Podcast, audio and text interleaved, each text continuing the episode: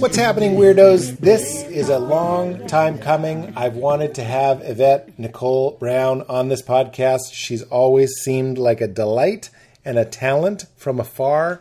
And yes is the answer. Brett Goldstein, our mutual friend, put us in touch. I'm so glad that he did. And we were able to sit down and chat I guess it was 2 weeks ago. So pretty fresh. Let's get into it. As you guys know, the show is supported by our Pete's Picks. These are things that I actually use and actually love. And if you guys are interested in supporting the show, maybe try one, especially this holiday season, like Ned. Ned is a purveyor and a supplier of wonderful hemp CBD products that I love and swear by, especially when it comes to managing stress. And as much fun as the holidays can be, stress is also a part of it. For me, the music, the lights, the trees, yes, it's fun, and yes, it kind of sends me back into my childhood body and some trauma, remembering how tense those times could be growing up. So I like to have my favorite plant ally on my side and at the ready, which is CBD, and Ned is my favorite purveyor of CBD in the world. CBD, just a little clarification up top, doesn't get you stoned, it doesn't get you high. I like to say it's happy juice, just puts like a little invisible smile behind your face, makes you a little bit quicker to laugh, a little bit ease into your body, in ease and flow into whatever it is you're trying to do. And Ned is USDA certified organic.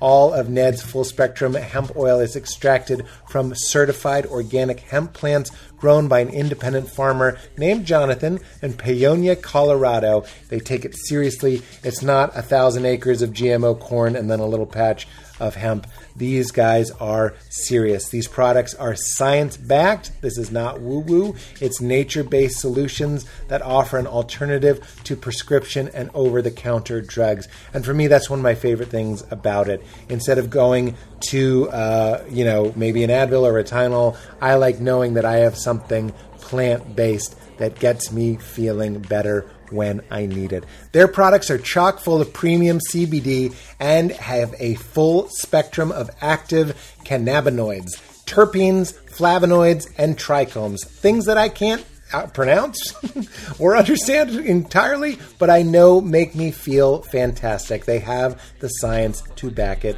up. Ned's full spectrum hemp oil nourishes the body's endocannabinoid system to offer functional support for stress, sleep, inflammation, and balance. And they have a brand new product which has been in development for over a year, which I have tried and I absolutely love. It's called their De-Stress Blend. This is a 1-for-1 formula of CBD and CBG, which is made from the world's purest full-spectrum hemp and features a botanical infusion of ashwagandha, cardamom, and cinnamon. CBG is known as the mother of all cannabinoids because of how effective it is at combating anxiety and stress by inhibiting the reuptake of GABA, the neurotransmitter responsible for stress regulation.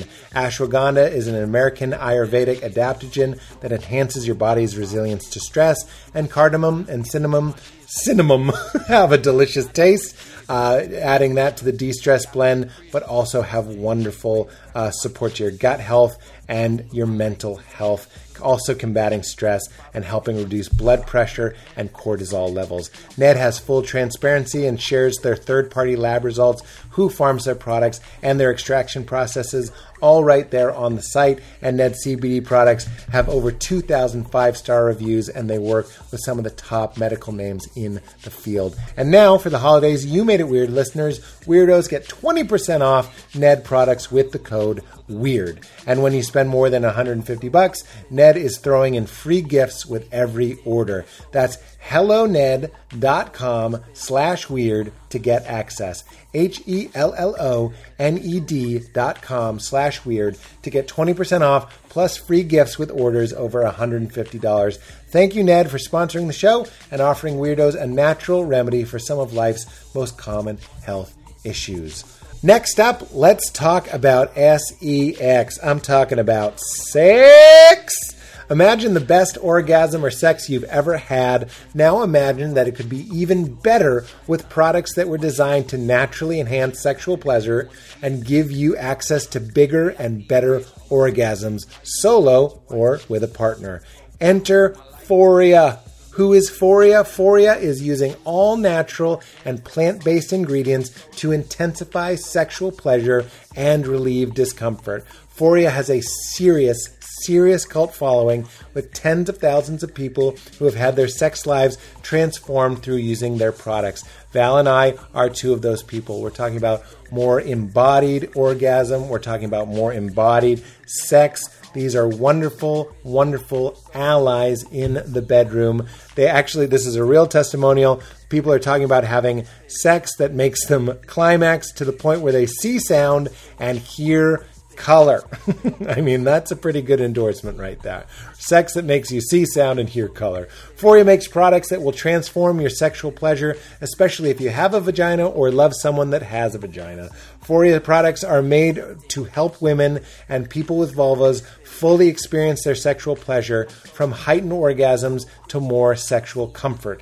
Foria's bestseller is Awaken Arousal Oil. Val and I have tried that. It is an ultimate pleasure pre-game. What is an arousal oil? Awaken is like a juicy warm-up that helps you get really turned on, increasing your pleasure and deepening your orgasms, like I said up top, with a partner or solo. Look, we've all been in quarantine. Let's up our solo game. You understand? So yes, you have my permission to try this. I fully endorse you to go ahead and treat yourself to more, deeper, fuller pleasure wherever you can find it as often as possible, and you can start with a bottle of Foria. Foria is offering a special deal for our listeners. Get 20% off your first order by visiting ForiaWellness.com/weird or use code WEIRD at checkout. That's F-O-R-I-A wellness.com/weird for 20% off your first order. I recommend trying their Awaken Arousal Oil and their Sex Oil. That is a match made in heaven. You will thank me later. Last but not least, the old standby. We've been working together for years. Currently, I am wearing pink MeUndies. Guess what? It's officially winter wonderland outside your window, or maybe just inside your mind if you live here in California. And what do you want to do when it gets chillier than a snowman's cheeks? Well, you want to bundle up with layers and layers of comfy goodness. So we've been waiting for this. Spread the cozy vibes to literally anyone in your life with MeUndies. They've got super soft gifts for everyone near and dear to your heart. And while you're at it, why not get a little something for yourself too? You deserve all of the comfy things. Val and I both heard about MeUndies years ago on other podcasts. We thought maybe it could be as good as people say. Turns out it is. I love their undies. I love their onesies. I love their PJ lounge pants. I am a cuddle person. I am a snuggle person. I'm a cozy person. And MeUndies has definitely upped my cuddle, cozy, snuggle game for real. I love the patterns. I love the fit. And I want you to get them in your life. So get your festive on with the new MeUndies holiday collection, featuring classic plaids you know and love and sweater-inspired prints that will quickly become favorites. Their undies, loungewear, and sleepwear are made out of soft, breathable, stretchy fabrics that are ideal for sitting fireside with loved ones and chatting about life over a cup of hot cocoa. Whatever you decide, everyone will be rolling into the new year comfier than before. Available in sizes extra small through 4XL, MeUndies has a little something for everyone on your list. MeUndies has a great offer for you too, weirdos. For any first-time purchasers, you get 15% off and free shipping right to your door. Your days of fighting for your life in the mall parking lot are officially over. So to get 15% off your first order, free shipping, and 100% satisfaction guarantee, go to MeUndies.com/weird. That's MeUndies.com/weird. All right, everybody. The only thing I have to plug is Largo, December 14th, doing stand-up. It's going to be incredible. I might even be bringing some stuff from the old Pete Holmes Show set to give away because it's the holidays. Largo, largo-la.com for tickets. That's my only stand-up date right now, is December 14th here in LA. All right, everybody. Enjoy Yvette Nicole Brown. Get into it. Hi, Yvette. How are you? I'm good. What were you writing? You were writing, scribbling so intensely. These are my notes. I was watching clips of you on other shows and stuff, and oh my god, just trying to find. You know, I don't think we're going to have a hard time talking, but I was like, it's always nice to have a couple areas to. No, it's going to be fun and easy breezy. I can really talk about anything. So whatever you bring up, I can. No, I believe it. Is it okay we're recording now? I mean, absolutely. Even you saying we can talk is okay. Absolutely. Absolutely. We sometimes trim off the head here, but I kind of like it. I like our first little hoe because we've never met. No, we haven't.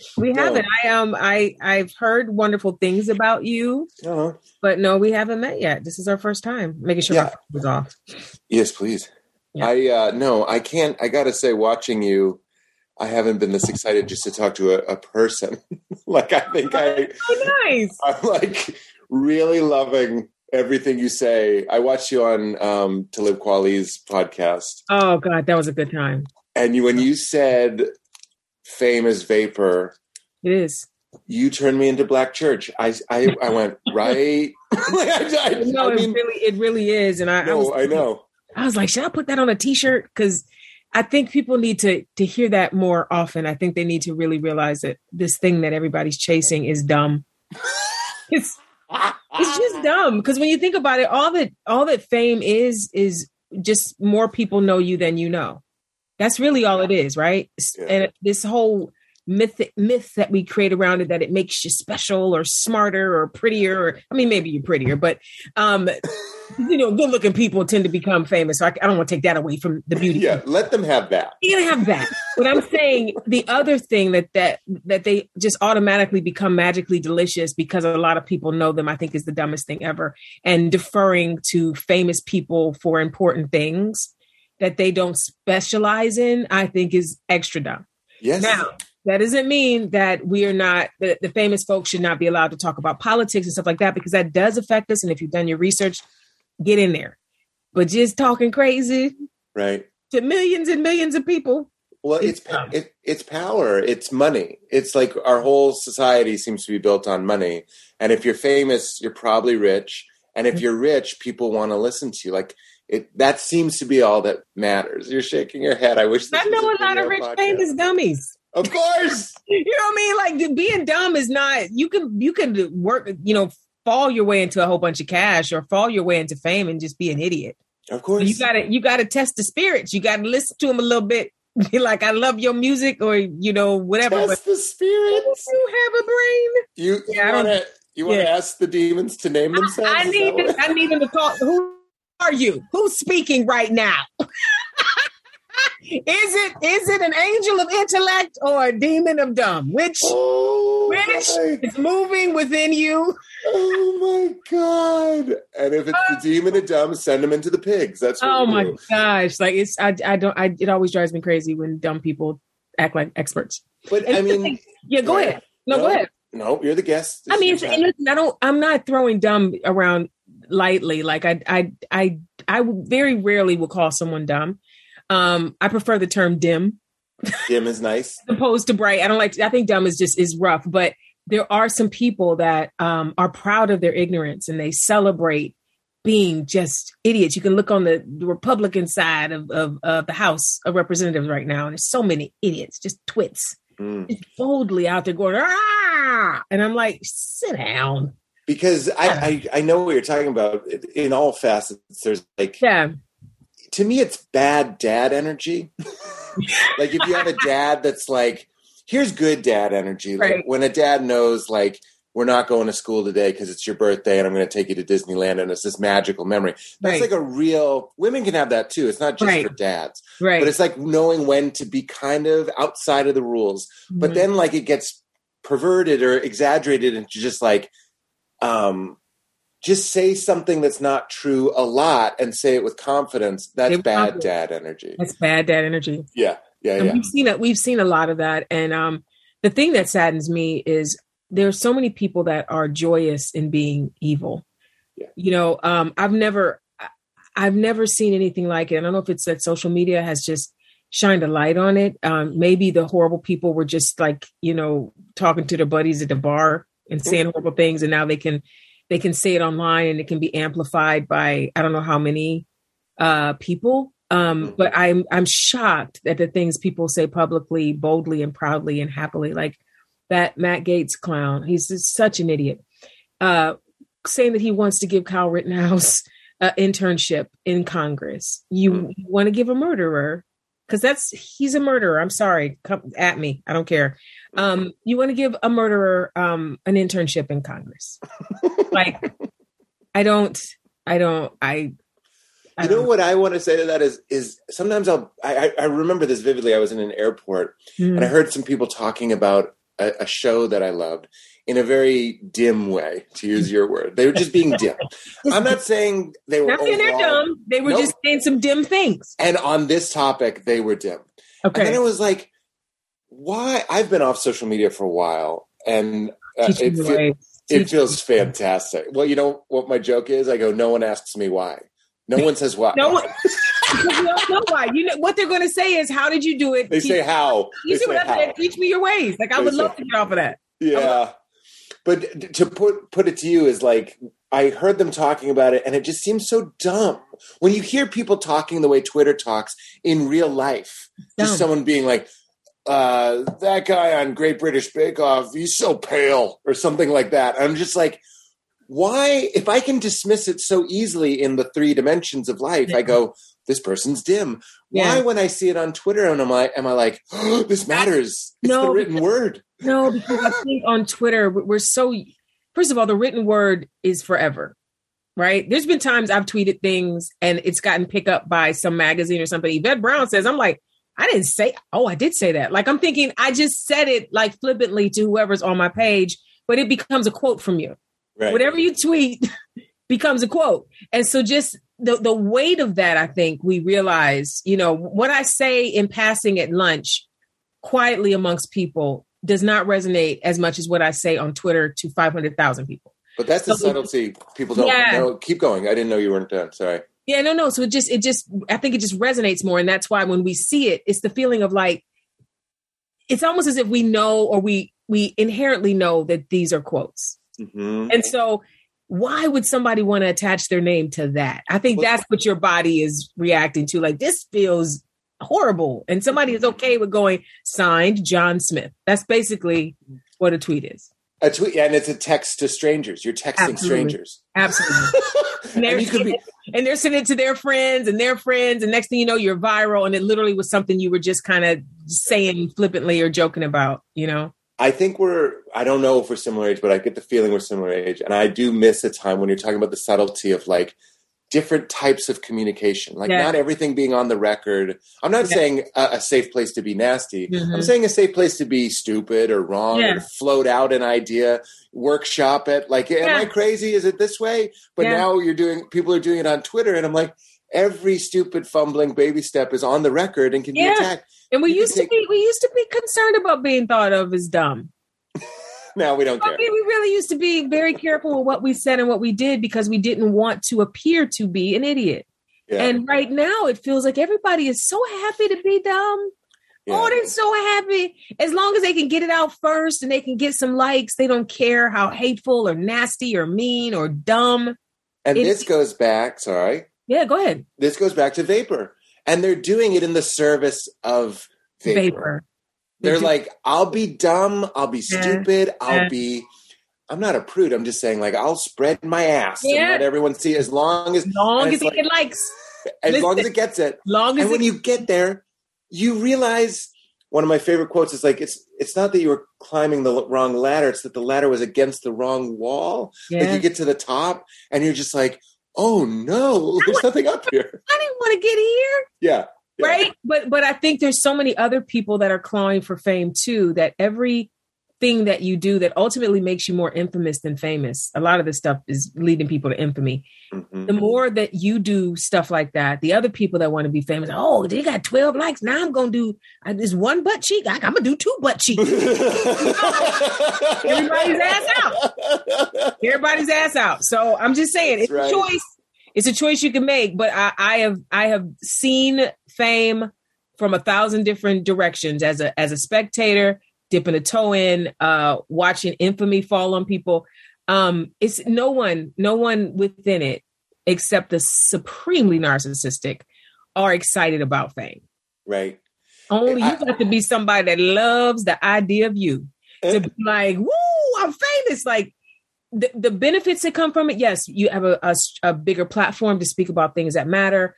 You have more opportunities. Of course, there's more money, all of these things, the byproducts are fine. Right. But if you have to sell your soul to get the byproducts, they're not worth it. And a lot of people are chasing it before they even know the deal and the pact that they're making.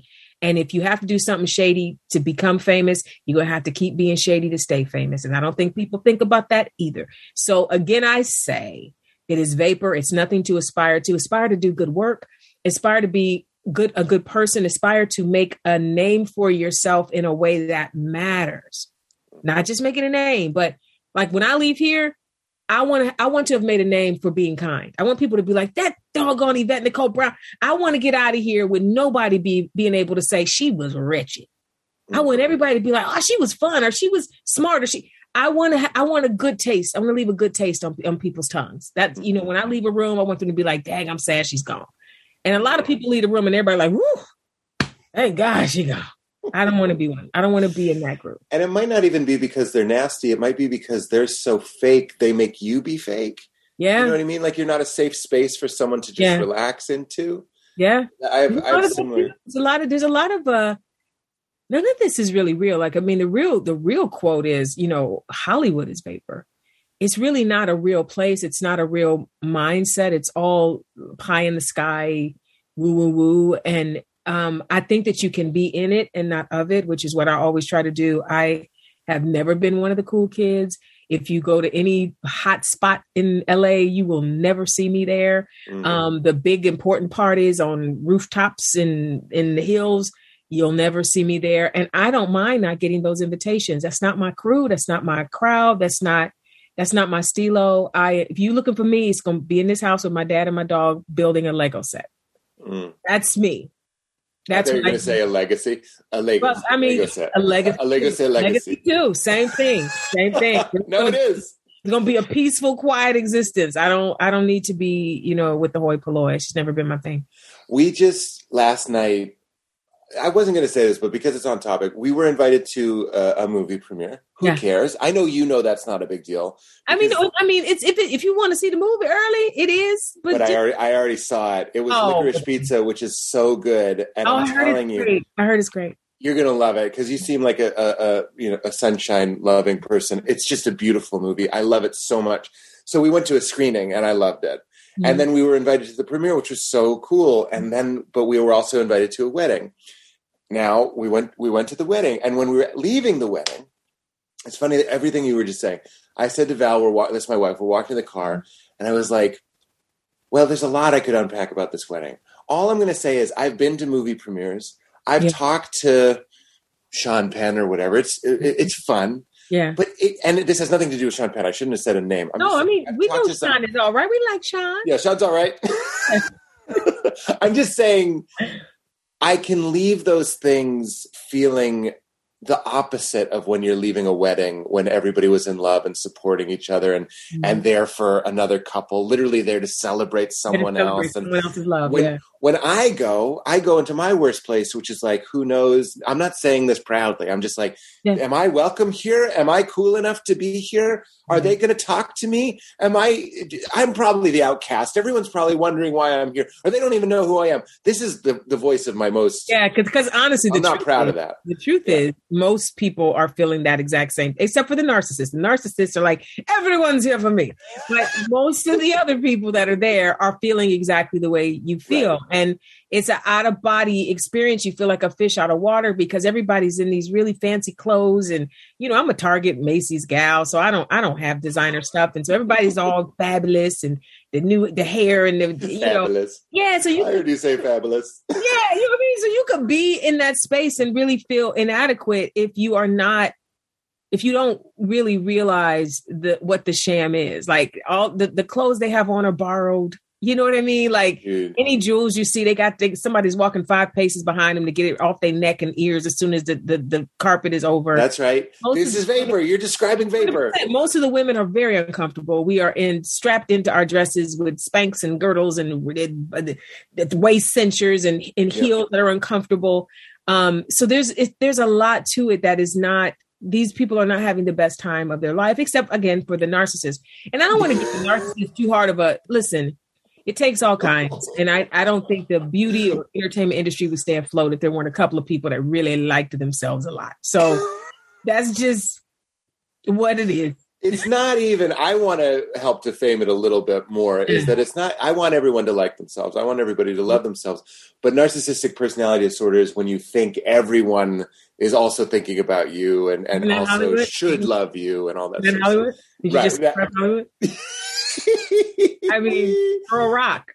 Yeah, I know. And it's real. And I see those tendencies. I just describe them to you. I go to a thing and I catch myself thinking about myself too. No, but you didn't say it in all of that. You didn't say everybody, why isn't everybody looking at me? And why isn't anybody telling me my outfit looks great? You were saying, are they looking at me wondering if I belong? That's more of that's coming from the other place. That's not coming from a narcissistic place. That's coming from maybe a little self-esteem place. You love you worse a little more. You belong anywhere you want to. No, anybody listening to this podcast knows I'm good. No, anywhere you want to go, you belong. That's the other thing, and that's the one thing I'll say. If I do have to go to an event, I'm no longer nervous or anything because I'm like, my name was on the invitation list, same way yours was. So we both gonna put on a dress. Now mine is gonna be from Target, and yours will be from Louis Vuitton.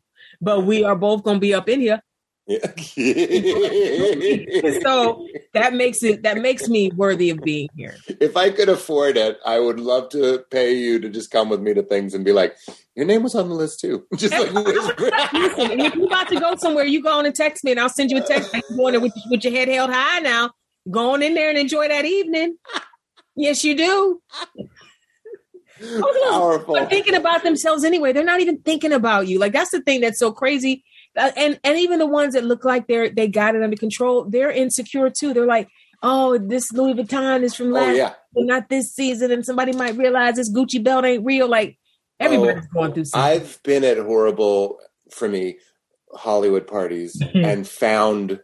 I remember finding some pretty big star, and he was talking to him for 5 minutes, and he listened to this podcast, and it was really cool, and that made me think this is kind of like we like talking about spiritual things, deep things, all this stuff. So I was like, if I meet someone that listens to the podcast, I was like, this is great. This is like, I know we probably have some shared ground. So we talked for a little bit, and he was saying, this was the Vanity Fair party. I've never been since. I've never been before. I've never gotten that invite. Never. I don't know why I did. It was probably to promote the show. Because you deserve it. That's why you got it. They wanted you to have a nice evening out too. Okay. Why? I'm going to own it. Okay. But this is a party. I remember I saw Aquaman was there. Fucking everybody was there. Everybody. And I'm talking to this man, and he said with like pained eyes, he was like, this isn't about me. He was like, you're the only person I want to talk to because I feel like we could maybe have a real conversation. That sounds like I'm serving myself. Like, oh, aren't I cool? I'm saying I met another desperate person going, this is making me feel so lonely. This was a big star. Mm-hmm. I feel so lonely and so isolated. And this is what I want to put to you. The reason why I didn't like that party, and I'm so glad we went to the wedding, and it didn't even come close. Of course we went to the wedding. Yeah. It's going outside of yourself for your value. I'd just love to hear you talk about that. I was like, I can go to the Vanity Fair party, but if I'm keeping my focus inward, like who I am inside, how I feel inside, who I'm connected to inside, like am I connected to my own love, my own heart, all that stuff. But if I'm going around a party like I used to when I was in my 20s going like, let's see if anyone thinks I'm special, like forget it. It's a nightmare. And that's what they mean by selling your soul to play the violin really well or the fiddle really well. Yeah. What I said to Val last night, sorry, I was trying to relate this to your other story. It seems like a long time ago now. I was like, what's funny about those stories about selling your soul? People in Hollywood are the ones that write those stories, which means we know it's true. We wrote it because we know it. It's not, you think it's like the women in church back home that are like, they sold their soul. No, it was us who realized we did it.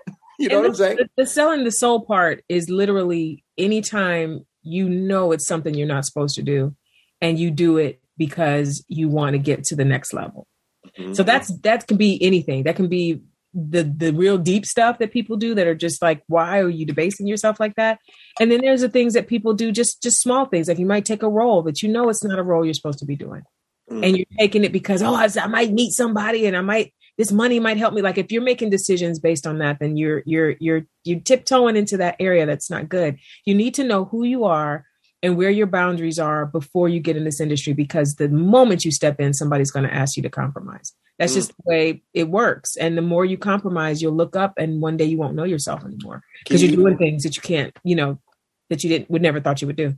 What were those for you? It's weird that I'm like, there are none for me. Cause I don't when they ask, not, I mean, oh, not when you did it. I wouldn't ask, when did you do that?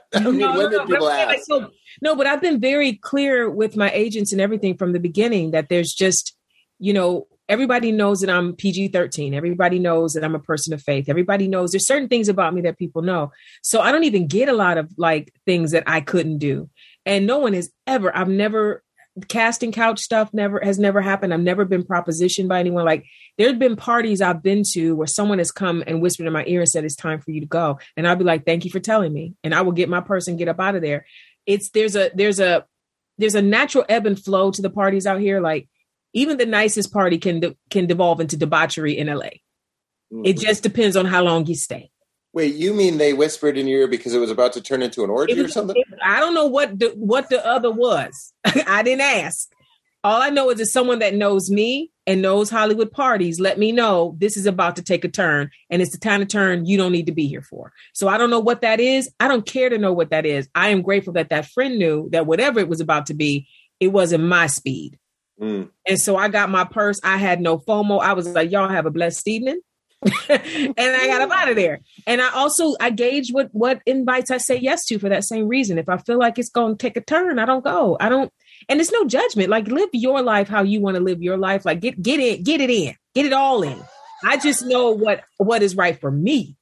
And for me, I do Legos at night. So this is not somebody I need to be at one of them wild parties. It's just not my speed. So right. I wanted to tell you this story that somebody just told me on Friday because I wanted your reaction to it. Okay. It's about fame. Okay. Somebody told me Jack Nicholson went golfing with Joe Pesci at a club that Joe Pesci was a member at. Mm-hmm. And your only members can golf, and Jack was Joe Pesci's guest. It's like a famous story, I guess. Yeah, actually, absolutely. Right? It's already a famous story. You already said two names. Everybody's like, who doesn't love Joe Pesci? No. And by the way, because we're talking about fame being ether and all this stuff, I don't want to say I'm putting down either of these people, but this is one of those stories that we just can't get enough of. And I just want to hear your thoughts on it. Yeah. So let's say that was on a Friday. That Sunday, Jack Nicholson comes back. He parks in the parking lot that's for members only. He walks onto the court. He's Pesci-less? He's Pesci-less, like we all are. I've been Pesci-less my whole life. I've been Pesci-less my whole life. Somehow we're getting on without knowing Joe Pesci. Somehow. He walks on with his own bag, so he doesn't check in. I've never been to a golf club, but like apparently he's supposed to check in and get a tee time and all that stuff. He doesn't do that. He just walks on, puts his own ball on his own tee, and just starts playing. And then after like a couple minutes, somebody comes out from the club. Mm-hmm. I'm sure they drew straws to see who was going to tell Jack Nicholson. Have this conversation, right? Yes. And they went up to Jack Nicholson and they said, Mr. Nicholson, is Mr. Pesci with you today? And Jack's like, no. And he's like, well, I'm sorry to tell you, but this course is for members only. And Jack said, how much is a membership? And he said, $500,000. And Jack Nicholson went to his checkbook and wrote a check for $500,000, gave it to the guy and said, stop bothering the members, right? That's a story. That's a good story. While we're telling that story, though, when we're talking about all this stuff, and we can enjoy that story. I enjoy telling that story. Let's not be fake and act like that's not a fun story. It is a fun story. I'm talking to myself. Mm-hmm. Yeah, I'm like, we love that stuff, but is that really the best? You know what I mean? Like the cultural mythology of the West is like sort of like be a dick, be a rich dick, be like a powerful rich dick that does whatever he wants and doesn't care about because you're famous and rich. And to your kindness thing isn't the legacy of like, you know, maybe not doing that, but we love the story of the guy that does that. I just want to hear what you think. I mean, that's the legacy for me. Like, I would never do that. I understand the story. I enjoy the story. I mean, I was hoping that the story ended with the person going up to Mr. Nicholson and saying, see, I'm thinking of Jack Nicholson, who should. I was just going to say, I don't want to interrupt, but yes, it was Jack Nicholson. Go up to Jack Nicholson and say, I'm sorry, is Mr. Pesci with you? And he goes, no, I'm not. No, he's not. And they said, well, I'm sorry, you have to leave the course. Yeah. And Jack Nicholson learned that there are rules for everyone. And he got his golf clubs and his little tee and his little ball and he left. Like that, that's a story that I enjoy. Because, you know, flaunting money and then pissing on people that work at a club is shitty. So that part of it, I did not enjoy. This is why I wanted to bring it up, because I think it's an alternative interpretation. Mm-hmm. You tell that story to 100 people, I feel like 100 people are going to be like, that's the American dream. And yeah, it's back to bad dad energy. It's bad. Yeah, it's not the American dream. I think it's the American dream for a certain type of person. I think a certain type of person that has maybe been kicked down a bit in life. They are always excited about their chance to kick down. Mm. And I think that there's a different type of person who's been kicked down their whole life that can't wait to be in a position of power to love on people and make sure everybody's okay, where they don't have a desire. They don't want anyone to feel the way they felt. And I think that is the dividing line between who you are in this country and in this world. You're either the kind of person that wants to give it as good as you got it, or you're someone that wants to give better than you got it. And everyone listening, you know which one you are. Yvette, I'm dying. I'm so glad. I'm going to carve my own podcast host award for asking you that question, because what it led to was so beautiful. Aww. And when you say you're a faith, are you Christian? Is this? Yeah, I'm Christian. Not the Trump Christian. Wait a minute. No, I understand. I'm the Christian that actually believes what Jesus said, which was love everybody. That's the one. That's the one that don't want you shooting people and wants to help the poor. That's right. And love is love. That's the Christian I am, where everybody just love everybody. You ain't in no position to judge what nobody else is doing. You know what? Together. Look on you. There's some in the Bible. This is what I know that the Christians don't like this one. The ones that the hypocritical Christians hate this part of the Bible. There's a part in the Bible where they say, before you deal with the splinter in your brother's eye, take care of the plank of wood in yours. Now, anybody that knows anything about wood, a splinter is tiny. A plank is huge. So Jesus is saying, you're looking at whatever sin that person is doing that you've decided is the worst thing ever. And whatever it is a splinter compared to your wretchedness. Mm-hmm. So if you're going to get busy on your plank. That's right.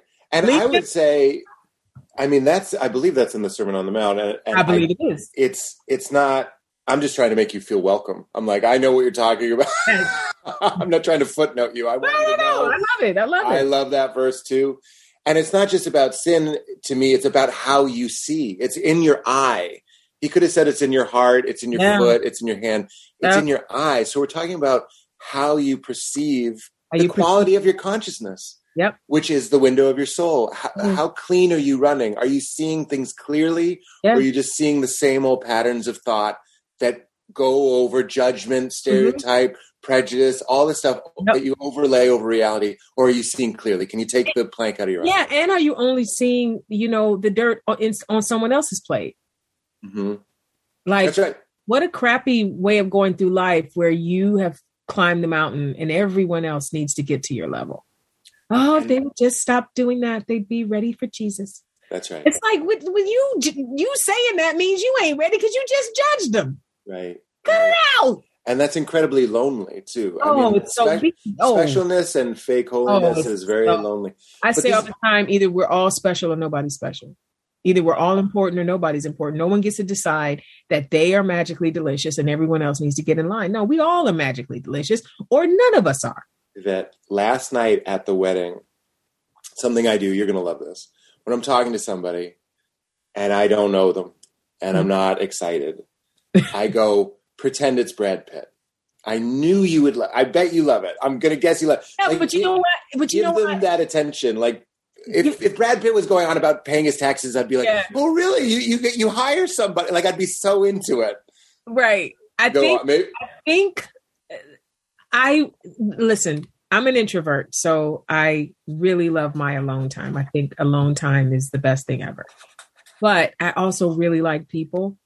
And I really find people interesting, all kinds of people. And so if I go to a party, I can really get into the marrow of the bone with anybody. Mm. The only thing that drives me crazy is small talk. So like, if we are going to do it, let's actually have a conversation. I do not want to talk about the weather with you. I don't want to talk about, we can start with what your favorite Community episode is. We got to get away in it. That's your way to do that. But once we get through that, then let's talk about something that actually is important. Like, let's get in there, you know? So as long as we can get in there, everybody is Brad Pitt. That's if you can't get in there, if you don't have anything to say, if you haven't read any books, if you haven't watched the news, if you don't have a strong opinion about a television show you love, like it doesn't have to all be deep, but you have to be in your life. Like be in your life and then let's have a conversation about your life. Mm. That's awesome. Mm. But I don't need a bunch of, I think you're great. You ain't got to rub on me and coddle me. Mm. I'm just a person just like you. We all got jobs to do. My job is just on TV. See, this is why you love Brett Goldstein. I love Brett. That's how he is. Yeah. He's just a regular. He doesn't want to be treated different. No. And he's so like Brett and I clicked like immediately. Like I was like, this is my kind of human. We're just kindred. We just both get it. We both are nerds. We both like the same stuff. You know, when I did his podcast twice, I learned so like you talking to Brett made me feel like I'm not the weirdo I think I am. Mm. I'm like, well, there's another weirdo just like me. Why are you a film nut? Is that it? No, it's not even about being a film nut. It's just the films that I like. I were so like niche, and I found out that Brett likes a lot of the same films that I like, and I really respect him. So if he loves Grease 2, then that means I'm not as weird as I thought I was. You see what I mean? Like it's little things like that. So it's just like window. Yes. What I remember, it really meant, I think he does it for everybody, but when he said, what's your favorite movie? What's your favorite film? I was like... that was a good prank. It's actually more of a Roy, because he doesn't talk like Roy. No, he doesn't. I wish he would. He's got a little whisper in him, but it's not a raspy. Yeah. Will you come on my I can't do his regular voice. I can only do him doing a voice. No, that was good. That was a good one. You're being hard on yourself. Okay, I'm going to pay you a handsome salary to just follow me around. I've already diagnosed you. You're just way too hard on yourself. You got to be gentle. I love that. I'm going to. Here's a couple things I really wanted to say based on things you already said. Okay. I thought at the wedding last night, you said either we're all special or nobody's special. Right. The way that I say that, and I said it just last night, I said either we all have the light of God in us or none of us do. And that's kind of true. Same thing, yeah. Everything. Too. This tree is holy or nothing's holy. The air is holy or nothing is holy. That's I was right. Like, it can't just be a couple special people that God is like, oh, I like that one. It's got to be everybody. Listen, God loves us all. I'm just not God.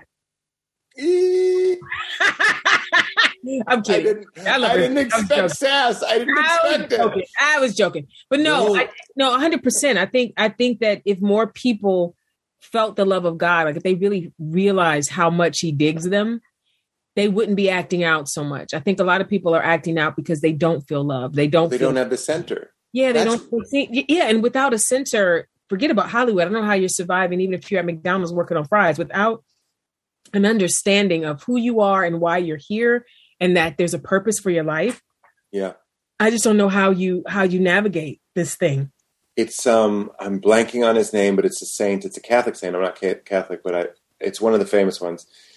He said, "I am who I am in God, nothing more, nothing less." I say that to myself all the time. because it's so easy. It's also Maya Angelou. She said, don't pick it up, don't lay it down. That's right. That means don't let someone tell you who you are, and don't let someone tell you what you're not. Right. But I am who I am in God. If you don't like the word God, you can say, I am who I am in the mystery, or I am who I am in love, or I am who I am. But that's who I am. Yeah. And I can't be closer to it or further from it. It's always looking out my eyes right now. Right. And then you realize, go to the wedding, not the premiere. That was the hard choice. No, I know. The other thing you said about Jack Nicholson, which blew me away, we could close now because you've already given everybody so much by saying this, is you said a lot of people who have been hurt will go on and they can't wait to be the one hurting. Right.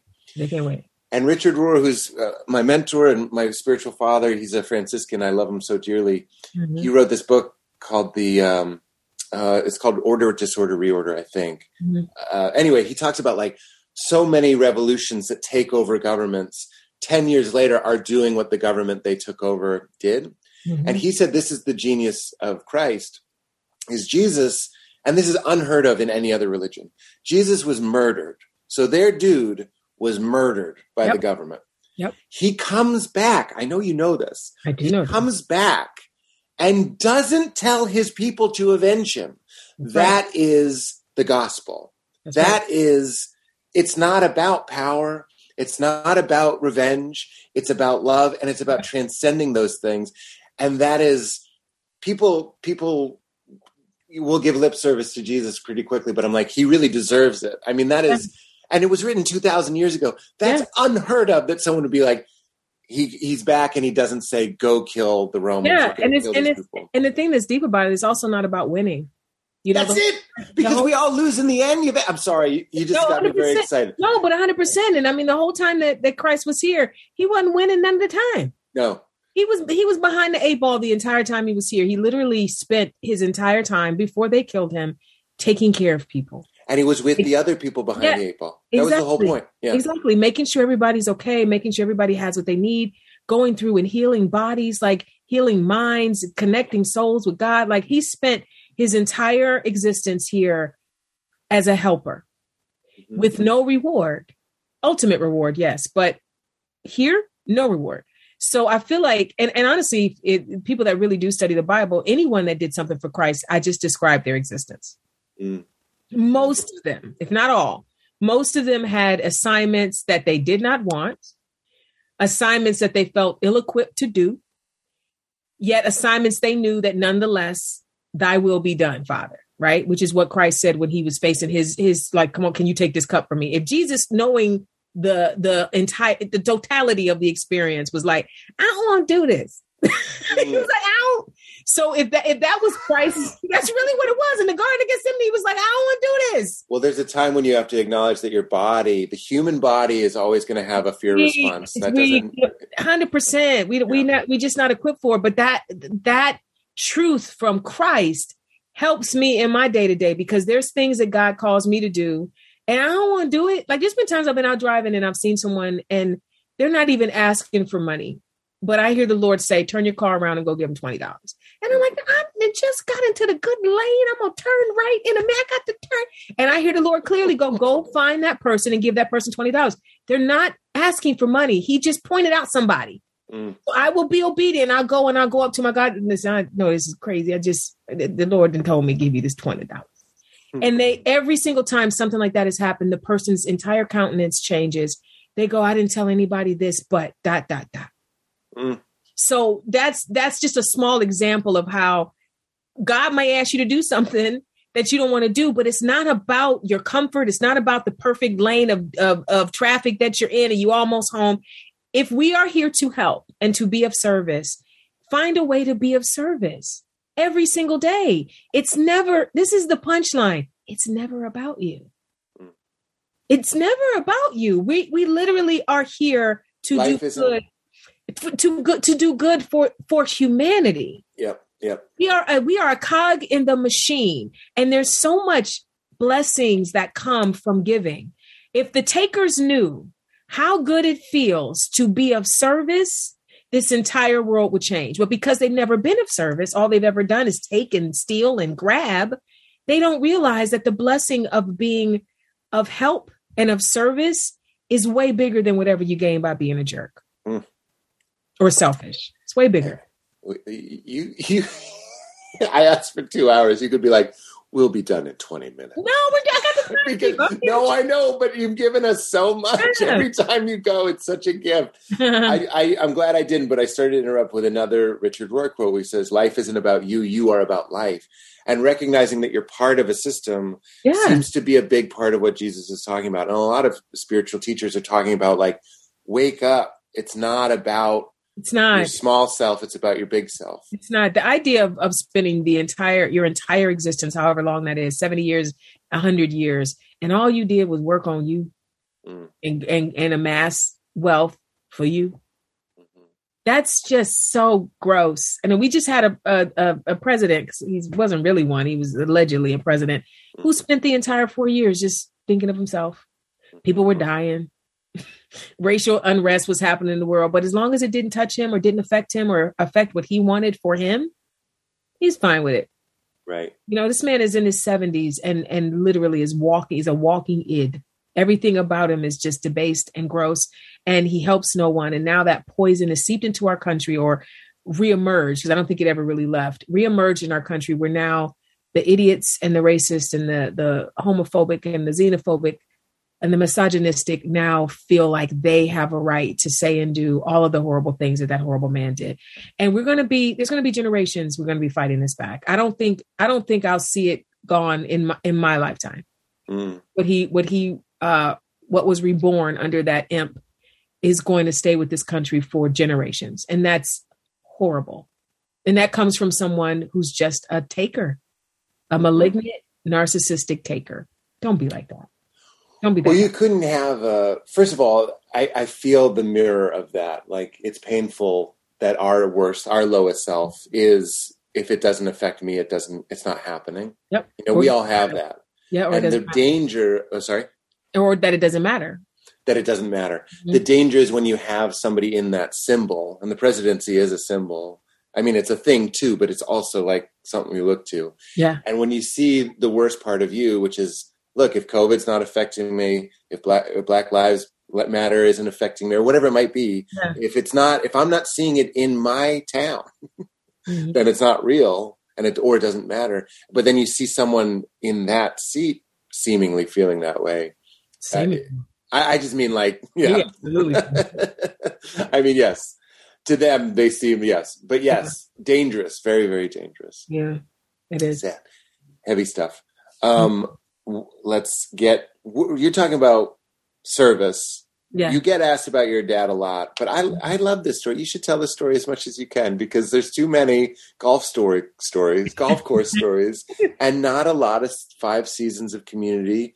And you're going to go, forget giving someone $20. You gave your father years of your life when he needed you. I mean, tell the people. I'm giving you permission. I've still got him. Thank God. He's still with me. It'll be 9 years next month that I've been his caregiver.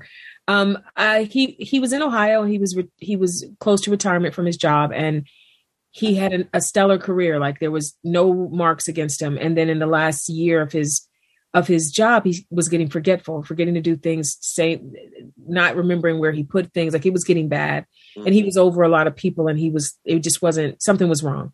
So I went to Cleveland on a break from Community and just assessed where he was. And I realized that something was wrong. And so I started putting things in place in Ohio so that he would be okay, knowing that as soon as Community was canceled, because every show gets canceled, I'm like, as soon as my time on Community is done, I'm going to get him.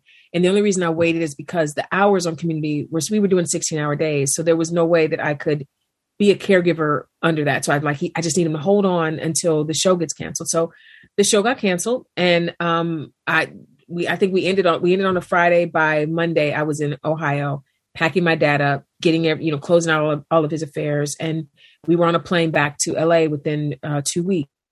Mm-hmm. And how was that, by the way? Sorry to slow you down, but packing up, I watched a documentary about hoarding, or about minimalism.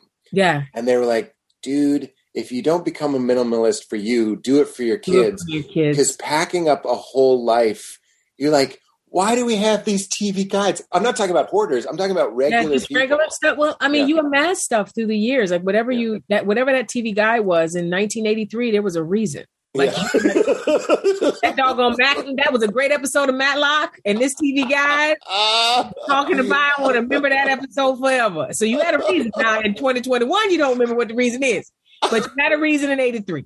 So my dad. It's not that he had a lot of stuff. He just had a small space. So a small space is going to look like it's packed with things no matter what. And so I had to go through every drawer and every envelope because he had dementia. I didn't know if he had hid something somewhere, and I didn't want something important to get left behind. So what I did, the way I did it is I put in garbage bags what I could, and then I packed what he would need. And then I called 1-800-JUNK to come get the rest. Mm-hmm. I was like, whatever's. And I told his neighbors, come on in. If there's something in here that's in this room that you want, grab it and go. And so that was the best way to do it. That's my mother recently passed. That's the way me and my brother did it for cleaning up my mother's apartment. We went and got everything we wanted. We threw away the things that we didn't need. And then we called 1-800-JUNK. And also I had a great organizer. My friend Tanisha came and helped too. But it was literally like, just once you get what you need, then everything else becomes junk. Mm-hmm. That's the truth of it. Right. Mm-hmm. So I got him back here. And then like within maybe a month or two of getting him here, Community got picked up by Yahoo Screen, and it was under our contracts. It was the same. We had a 6-year contract. This would have been the sixth season. And so all of us were contractually obligated to go. And I knew that I couldn't. So I just reached out to Dan Harmon and Sony, who produced Community. And I just said, can I please be released from my contract so I can take care of my dad? And they didn't have to do it, but they did. They let me go.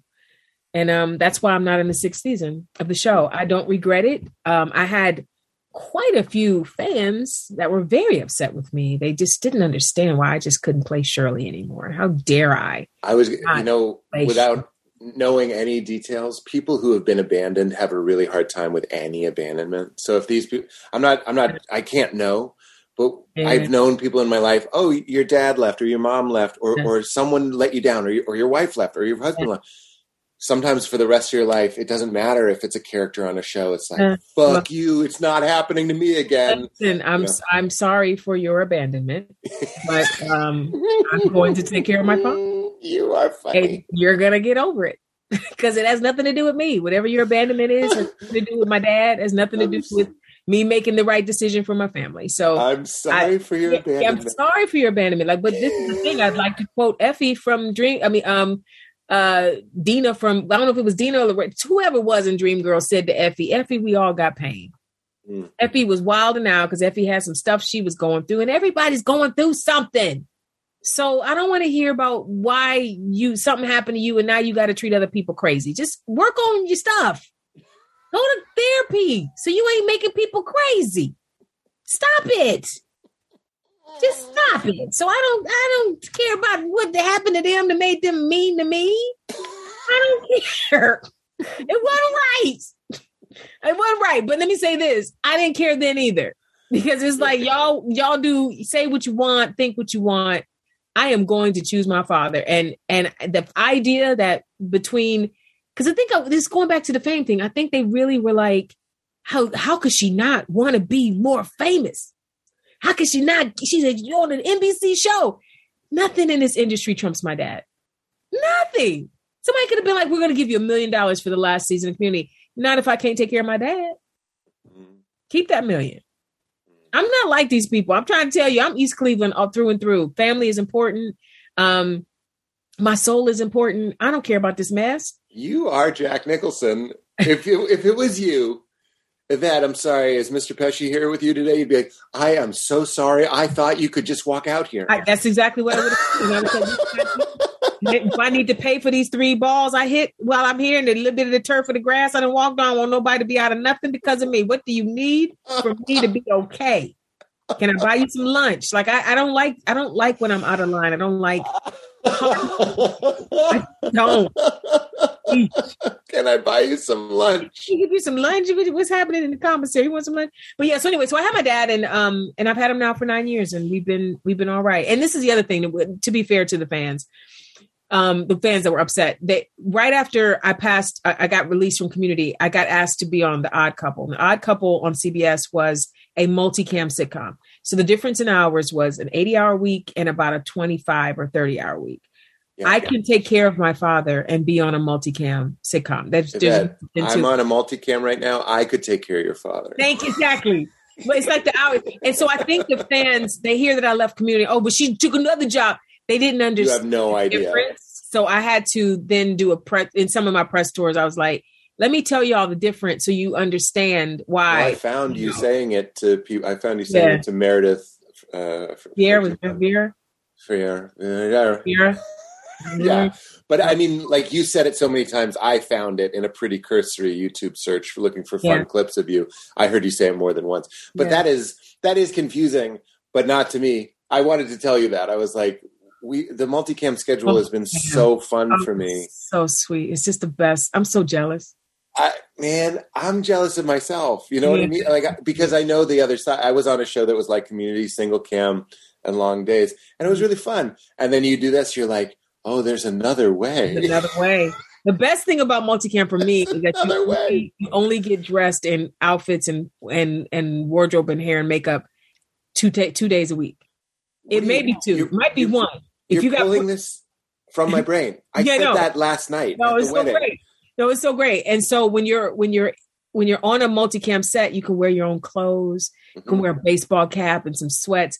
I don't like the idea of having to put a girdle on every day when I'm on. You know, it's a lot of work. Man, I wore Spanx on Crashing. I know. I used to. Work. I'd be pulling my neck in between takes. Oh, you had one of those T-shirts, one of those Spanxy T-shirts? I'd be wearing a Spanx shirt, and I'd be pulling my neck every time they call cut. And, like, look, both jobs are unbelievable, 1 in a billion, dream come true, so grateful. But then, like, I love not wearing a lav, like a body mic. Oh, God, I love it. I love not having to put on wardrobe. I swear I did like one. This is now we're just two people talking. We're not even doing a podcast anymore. Just chewing the fat. Just chew the fat. And I love it because I swear I've done like 2 fittings and somehow wardrobe has got me covered. Like we did 3 episodes, 2 fittings. Oh, great. And wardrobe was great on Crashing. I'm not saying that. I'm just saying like, it's just easier. That's all I'm going to say. It's just easier. I pray that the multicam gods come a calling again. Come on. Yeah. Write for me, please. I mean. Oh, gosh. I love that world. Okay. I'm sorry. We would be happy. It's not even my show. I'm sure they'd be happy to have you on my show. Tell me a little. Oh, I'm glad your dad is still with you. Did you say you have a son now? No. Well, my dog. My dog. I thought you said a son. I couldn't hear. I did say a son. It's my furry son, Harley. Oh, Jesus, I love it. Literally. Actually, I'm very nervous because I don't know where he is. He's in this room somewhere and I can't see him. So now I'm like, what are you doing? When I can't see him, he's destroying something. You are a romantic comedy. But I feel like we're in the first act where like you're perfect, you're beautiful, you're smart, you're talented. You have a heart that we could all live inside if we need shelter. Oh. I don't understand how you don't have 6 kids and like married to Michael B. Jordan or something. Like, I don't know what's going on. I mean, if I was married to Michael B. Jordan, I would have 6 kids. Okay.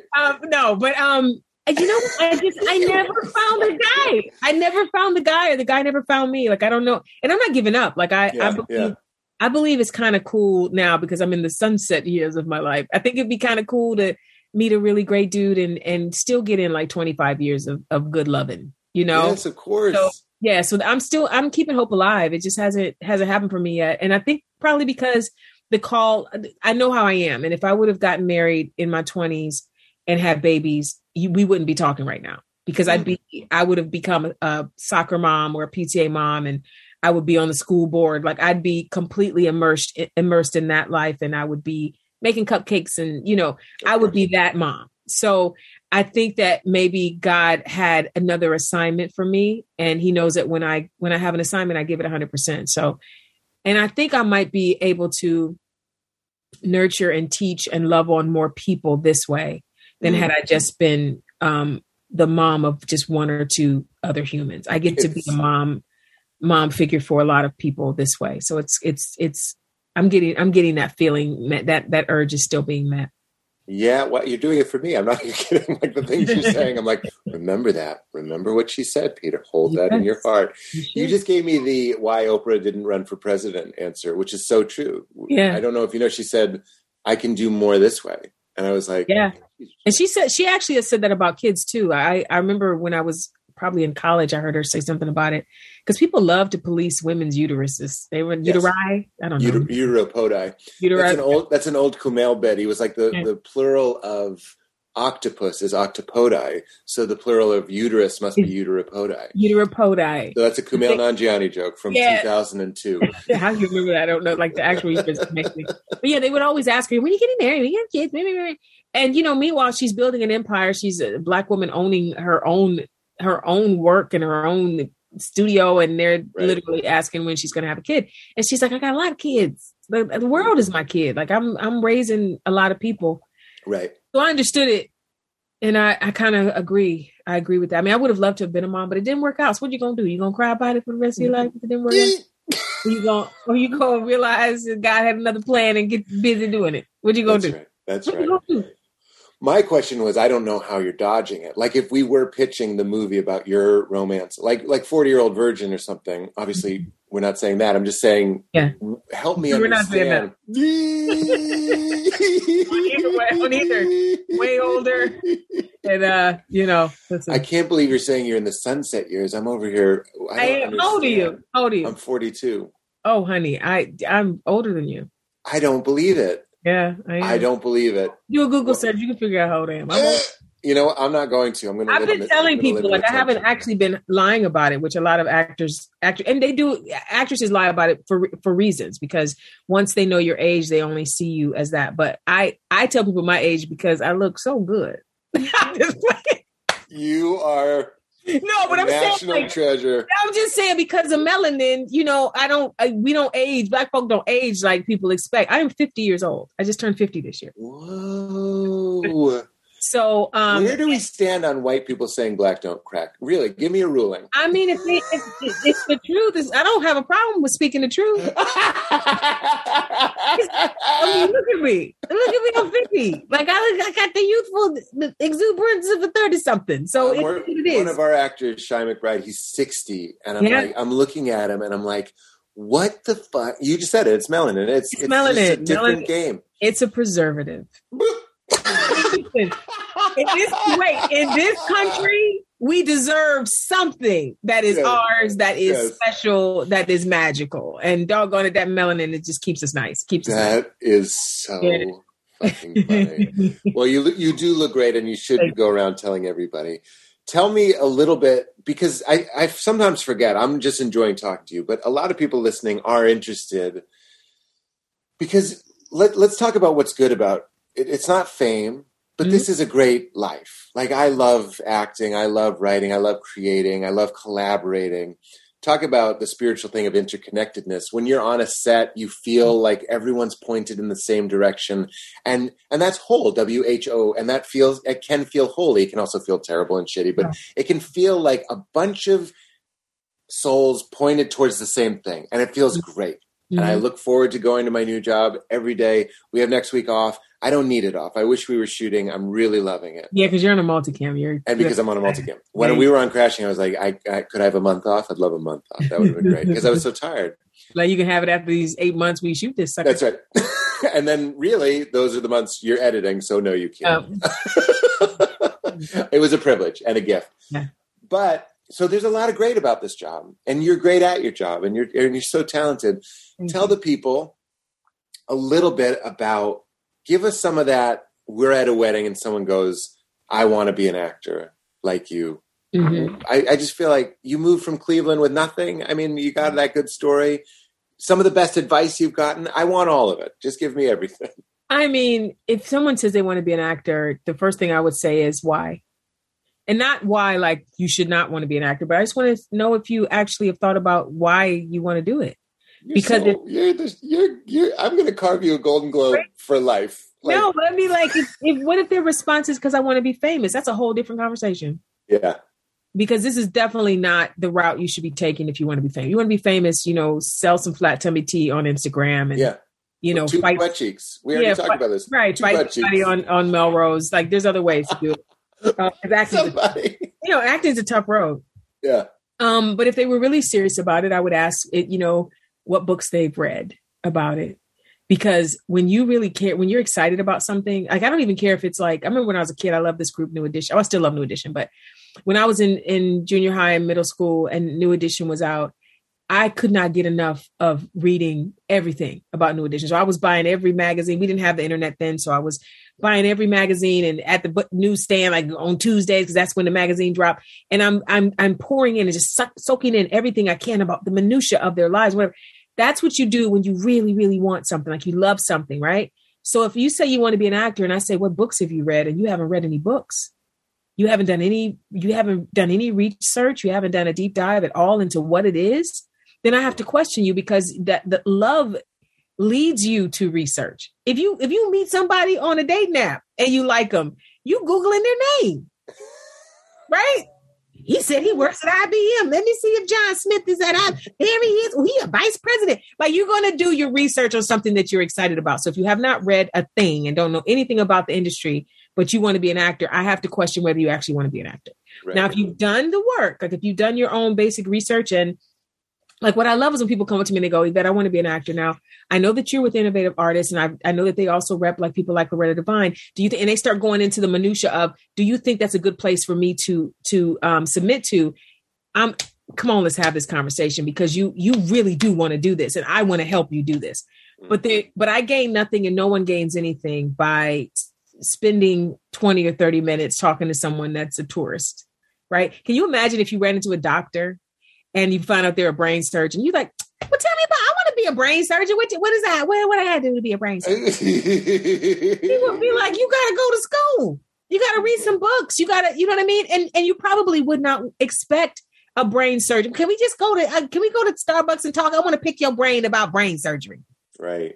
Or a family member emailing them being like, I have this friend, he's a friend of a friend, and he really wants to be a brain surgeon. We have lunch with him. I mean, because you know why? Because I'll be doing brain surgery. You know what I mean? I can't stop what I'm doing to teach you how to do what I'm doing when there's books and everything. So it's the same thing with acting. I've had people say, strangers will DM me, because my DMs are open. They'll DM me and they'll be like, yeah, so I'm going to be in LA for, a week. And I just thought we could meet up at Starbucks and I'll buy you a coffee, girl. And you can tell me all about this business. Right. No. You're like, I have a Starbucks gift card. Yeah. Beyond that, I got a dad that I got to take care of. I got a lot of jobs. I got podcasts. I started with the coffee. Yeah. Like, yeah. Cause there's no way I'm going to. So what do I do? Do I call Pete and say, I can't do your podcast today because I have to go sit with Mary and talk about acting, and she's read no books? has done zero research, has no headshots, knows nothing about the business, but she wants me to give her an hour of my time. Well, so she wants to pick my brain. See, this is what's good about stand-up is stand-up, when you do it, and anyone can do it, so Mary can go do it, and if you stick with it, you've been broken. Like you've been sort of, it's almost like an initiation. Yeah. You can just want to be an actor over here because you watch a lot of movies and TV and you think it looks cool, but like stand-ups get like kind of humbled. Not always, but they can. Anyone that gets on set will get humbled too, because I was just talking to Paul Scheer about this, because Paul and I are doing a bunch of T-Mobile spots right now, and with this other actress named Bain, who's also amazing, and Brian. But anyway, I'm talking to Paul, and we had a particularly grueling day on set. And this is nothing against T-Mobile. We just, with commercials, you just got to move fast. And so we had, a lot of lines to learn, a lot of different versions of performance levels for each line. And then we had to look in 3 or 4 different cameras for each line, right? When you see the commercial, it'll be 2 seconds, but it was about 12 hours of that. And in the middle of that, there were parts where some of us had to hold up product shots. We were talking about Apple phones. We had to hold up the product, and got to hold the product. And then you got to hit your mark, and you got to make sure. There's so many technical things that go into acting that are so far beyond just saying a line, that if you get on set and it is not already a part of your muscle memory, say the line, walk here, pick up the mug, hold the apple. If that's not in your muscle memory, you will be humbled and you will cost people a lot of money on that set. Mm-hmm. And Paul and I had a moment in the midst of all the stuff that we were doing, and we were like, this is hard.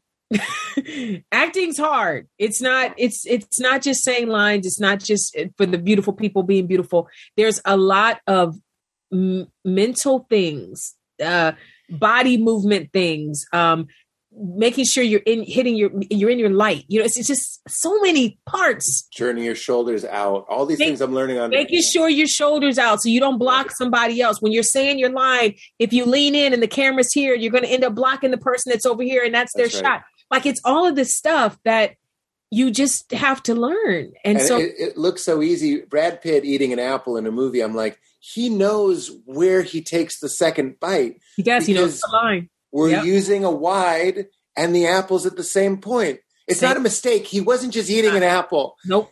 It becomes a prop in the scene, and you have to eat it around the same pace every 8 times, 9 times. Yeah. 20 times. Which is why most of us aren't eating. Is because why I never do. And Brad eats almost, and I remember in Ocean's 11, he made the decision to be eating in every single scene.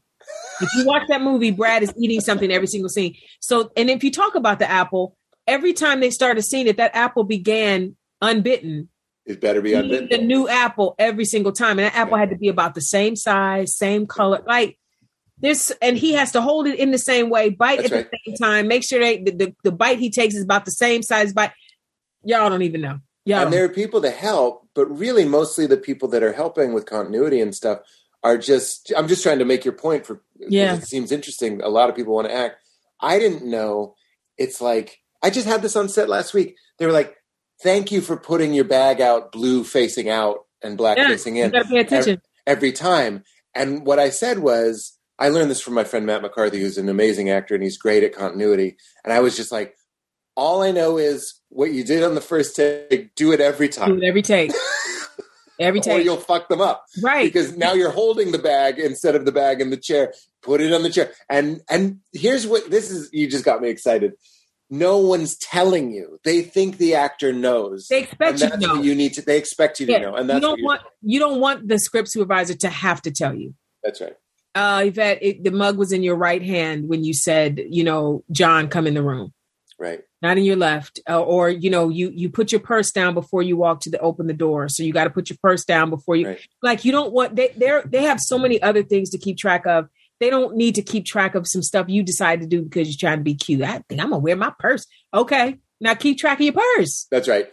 Can I go back to because I want to make it clear when I was saying the comment about it not being feasible and possible for me to take an hour lunch or coffee break with everyone that has questions about the industry. I don't want that to come off as if I don't share information. I share information all the time. I've done blog posts with every single question I've ever been asked in one place so that, because the questions don't change. How do you get headshots? How do you get an agent? Am I too old to start? Like all of it. I want to move to LA. How do I do it? All of those questions I've been asked throughout my entire career, I have answered online in one spot. Mm. If you do your research, you can get it. I do Instagram lives all the time. I save them. I talk about industry stuff in there. Like, you don't need to have coffee with me to get everything that I know about this industry. And if you have a question if you've done your research and you have a specific question and you come in my DMs and go, I want to use this acting coach. I've heard that he's great. You were in a class with him once. Did you like working with him? I'm answering that question. Mm-hmm. But just a general, who's that kind of acting coach? There's reams of stuff on Google about that. Mm-hmm. There's 1,000 places you can find that information. Don't ask a person something that you can find out for yourself, because they know too that you can find out for yourself. You got to do some of the work yourself. So that when you get the moment with the person, you really, there are certain people, like if I ever got the chance to like sit with like Jimmy Jam and Terry Lewis, I'm going to have very specific questions about how they did the Control album with Janet Jackson. I'm not just going to go, so what's it like being a producer? I'm going to be like, when you produce Let's Wait a While, which is my favorite Janet Jackson song, what was it like in the room that day? Like, how did you write? Like, I have specific. Why? Because I know the album and I know their work. And when I get a chance with them doggone, I'm not going to waste it. I'm not throwing away my shot. I love. Right? I love everything you just said. It's amazing. It's amazing. I can't believe it's only been an hour. I don't think we're going to go 2 hours because you're getting everything in. You're like a condensed milk or something. There's more per second in this conversation. I love it. I've never been called a condensed milk. That is probably the best description of me I've ever heard. Tell me about Plan Bs. I heard that you don't like Plan Bs. I thought that was interesting. Having a plan B? Yeah. I kind of feel like it's not that I don't like it. Like, I have a college degree. I'm a legal secretary by trade. So I do technically have a plan B, but my plan B was strategic. Like, I knew that I was moving to LA, and I knew that I could probably get more money per hour if I had a degree. Mm-hmm. And also, my degree was really more about my mother. My mother really wanted me to have a college degree.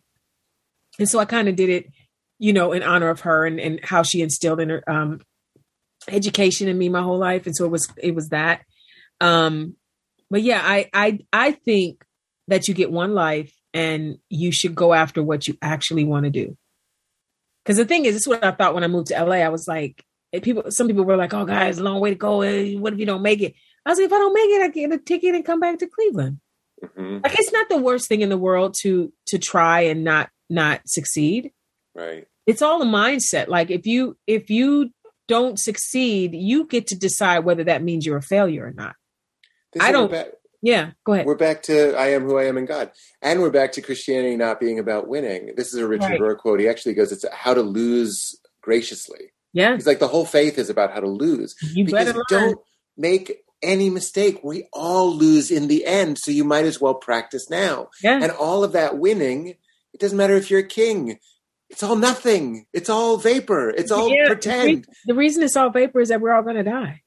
And gold isn't, you can't eat gold. You can't, and you can't take it with you. So all these people chasing stuff that they can't take with them. Like, all I have is my good name and the legacy that I leave behind in how I treated people. That is what will linger, because I don't have kids. So that is what will linger here after me.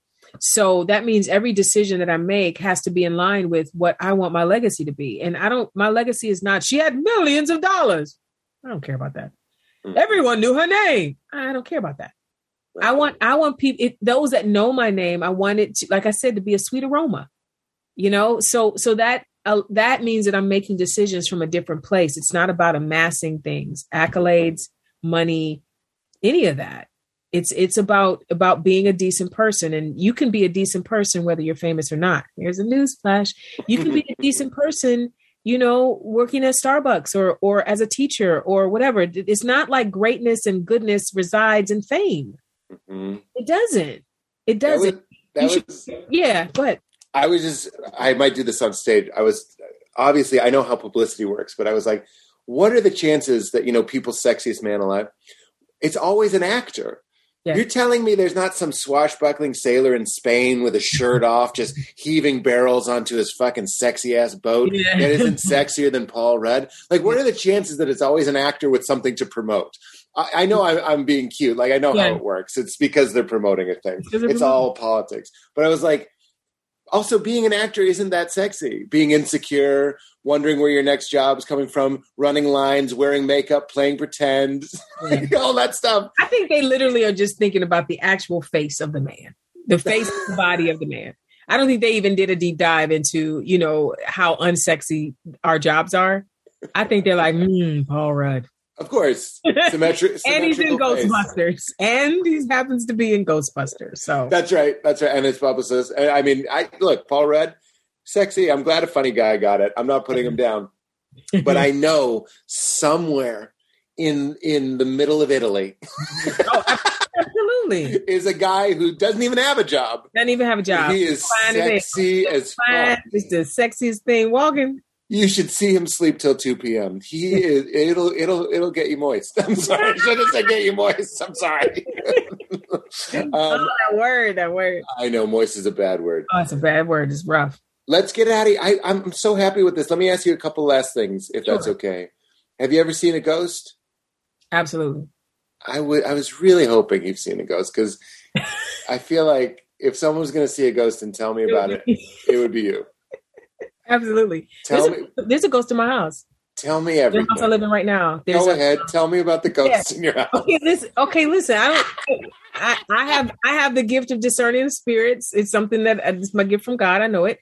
I'll meet people and be like, "Ooh, something on her. I can't hug her." You know, I can sense. So when I was looking for houses, I would come into the house and I would just test the vibe, and I'd be like, there was one house in particular. I was with my realtor, me and my friend Lisa. She was looking at houses with me that day, and we went into this. We got to this one house, and we went to take a step over the threshold, and I was like, "Can't do it." Whoa! And the realtor was like, "Oh my God, no, it's 4 bed. I don't care how many bedrooms is in here. I'm not going in here."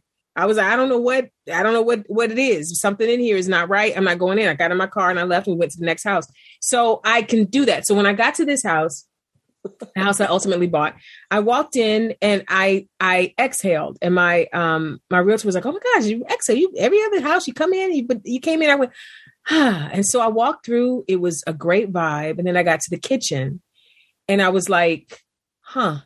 Wasn't a bad vibe, but I knew someone was there. Like I knew.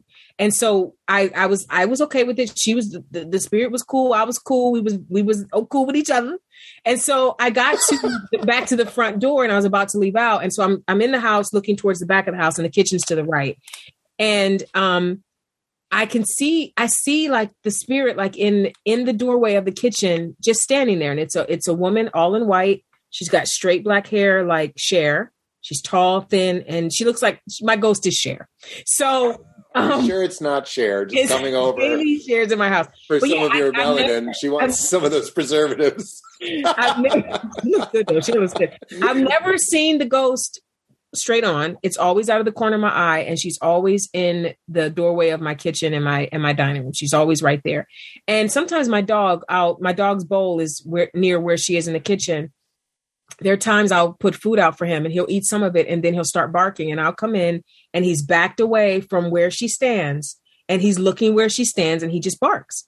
Wow. So I know she's there, but it's not a bad spirit.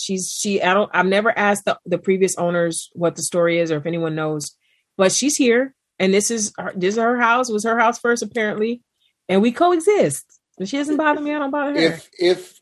If a Cher looking kind of pale woman just kind of came into the Zoom right now, just kind of like, I would freak out right now. Like I'm zooming. She actually doesn't walk the whole house. She literally whatever happened right in that kitchen doorway area. I don't know. It feels like something happened. It wasn't. I don't know if she's there because she lived here and that she loved to cook or something, or I don't know if she, I mean, I think they got to tell you if somebody died in the house. Like, I don't feel like she died in here. I just feel like she lived here. Mm-hmm. And I think this is her, or maybe not even this house. Maybe she lived on this land. Because now that I'm thinking about it, she could have been a Native American because she's, like I said, tall, thin, and just long, straight hair. So maybe she's a Native American and this is where she used to live, this land, you know, but she's fine. But you don't seem scared. I seem more scared than you. So you get up no. If it was in the middle of the night to get a drink in the kitchen, you're like. Oh, she and I are cool. If it was a bad spirit, if it was like, if I felt a bad feeling in this house, I wouldn't live in this house. Mm. So no, it's not a bad spirit. And she's never, you know, aside from my dog barking, she's never really made herself known in a way that I can see aside from just seeing her in my peripheral vision. Whoa. And when you see her in your peripheral vision, is she looking at you? Is she smiling? No, she's always standing in that space, looking towards the back of the house. She's just, it's almost like she's in the kitchen looking into the backyard. So I don't know. I don't know. She never moves. She's always right there. Mm. And sometimes it's cold right there too. Sometimes because I have to go through that area to get to where my dad's room is. And sometimes it's chilly right there. So, I mean, I know she's there. So how does your dad feel about this? My dad, took me from Cleveland and they put me in this house of horrors. No, it's not a house of horrors though. Like I'm saying, she's a good spirit. I don't think my dad has seen her. I think my dog has seen her. I've definitely seen her, but I don't think my dad has seen her. Mm. I mean, if he has, he ain't worried about it. What about, is this a normal thing to see ghosts? It sounded like you've seen a couple ghosts. You know, I have discerning the spirit, so I can feel, look, everybody walking around ain't walking around by themselves. Some people got some stuff on them. Some people got some, they've been doing some stuff. They've been involved in some stuff and some stuff is stuck around and it's like, let's go to Starbucks. And so you see them and it's them and whatever's on their shoulder and they gullet is with them. Wow. And some of it is not good stuff. you know? So I can sense when somebody is, I'm like, oh, that one ain't right. That one. And it might just be darkness. Like they're just dabbling in some darkness. They're just hateful and evil. And it's just festering. And it's just, it's a heavy spirit. You know, you meet people, I think some people talk about, it's like their aura, they meet someone and their aura is, your aura is blue or whatever. I think that's part of it. They're sensing like what spirit is working in you. Is it God? Or is it something? Is it ego? What is that? What's happening with you? What has you? Yeah. So I don't, it's not like I go through life and I'm seeing ghosts everywhere. Cause thank God I don't see them like that. But I can feel them all the time. I feel spirits all the time. That's funny. I just it was that last week. I told my friend Matt, actually, I was like, I used to do this bit. I haven't done it a long time ago. If you look at pornography constantly, everyone can tell. Meaning, whenever I have a friend that's like, I'm looking at porn 4, 5, 6 times a day, and I have a sex doll, and it's like, yeah, everyone can tell. Like, what is it? What does it look like? I mean, I don't even know. It's like a little Gollum-y vibe, you know, Gollum. Yeah, it's just like it's like there's just sometimes it shows up. That's the spirit. Is the watch the porn spirit. That's what, and I'm not trying to shame anybody that's looking at porn. That's not my point. I'm just saying if you get obsessed with something like Gollum, you carry that obsession around with you. Yeah. It's all a spirit. We're spirit. It's all spirit. Everything within us. We're spirits walking around in meat suits. Right. It's all spirit. That's right. Meat puppets. I say that all the time. Well, that was my last question is what is your Christianity look like? And I get really excited about this. So I'm not going to do what I usually do, which is tell you what my faith looks like. I just want to hear what your faith looks like. So I don't load you with my thoughts. Yeah. It's what I said earlier. Like my faith is love. My religion is love. And I'm sad that Christianity gets such a bad rap because of people using it for their agenda. Christ said to love God, to love yourself, and to love your neighbor as yourself. That's it. When they said, what are we supposed to do? He boiled down every commandment to those three things, because if you love God, you love yourself, and you love your neighbor like yourself, I don't have to tell you not to kill. I don't have to tell you not to covet. I don't have to tell you not to sleep with your neighbor's wife or husband, because if you love them and you love yourself and you love God, you're going to value them more than that to do any of those things to them. And so when you look at it through the lens of love, then everything becomes easier, right? Love it's not about fame. It's not about money. It's just not about any of those things.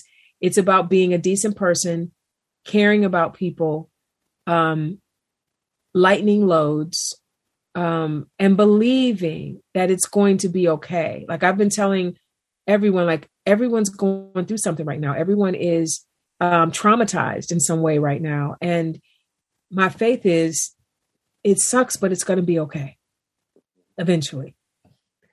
Excuse me. It's okay. That's a Richard Rohr thing. He goes, faith peace isn't not having nothing to worry about. Spiritual peace, not mind peace, but in your heart, is having peace, even though there are things you could be worried about. Yeah, because I mean, either you trust God or you don't. Like whatever you're going through, and we as globally are going through something really horrific. Either you believe that ultimately things are going to work out, or you don't. And if you don't believe that they're going to work out, you're lost. Like every day I wake up, I have to believe that this day is going to be better than yesterday was. And that every day I'm sowing something in my life and in the lives of others that is going to spring forth and be beautiful. So today might be the day that a flower I planted a year ago springs up in my life or in someone else's life. And I don't want to miss that.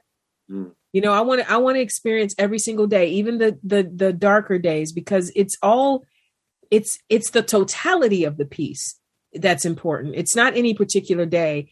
It's your life.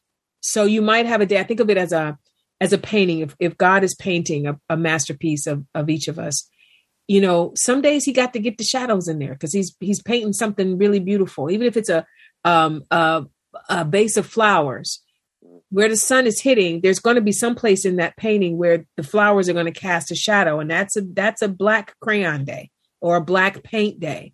And while that shadow was being painted, even though it's the shadow of something beautiful that's ultimately going to be beautiful and bless the world, on this day, we got to do the shadow work. So we got to get in here. So that's a rough day.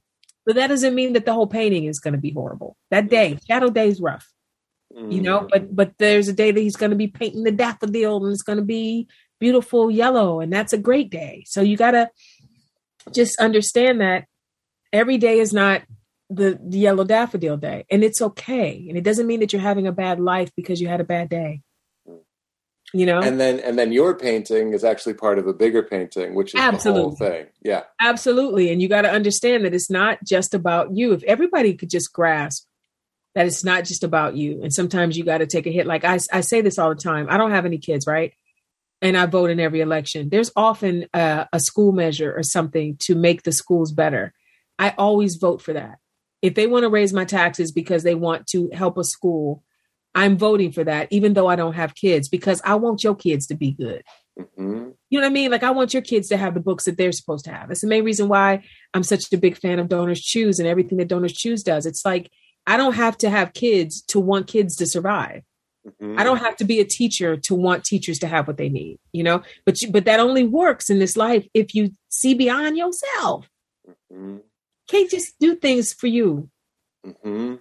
I love that. I just want, I've said this before, but I'm always like, it's all going to be okay. That doesn't mean Pete is going to be okay per se. Okay. Right. In the sense, like, Pete's going to die. Pete's going to deal with Black Crayon Days. You know what I mean? That's right. But the big picture, and this is what faith is. It's not believing unbelievable things. It's having an underlying sense of certainty that the whole thing is moving somewhere, and that it's that the whole thing is ultimately worth it. Even if you don't like how it looks for you, you know. I think about, you know, movies when somebody sacrifices themselves, like even in Endgame. I don't want to give away. I think everybody's seen Endgame, but there's someone that gives up their life for the greater good. We need those people too. We need the people that are like, you know, even Martin Luther King was like, you know, I may not make it, you know, to the promised land. Yeah.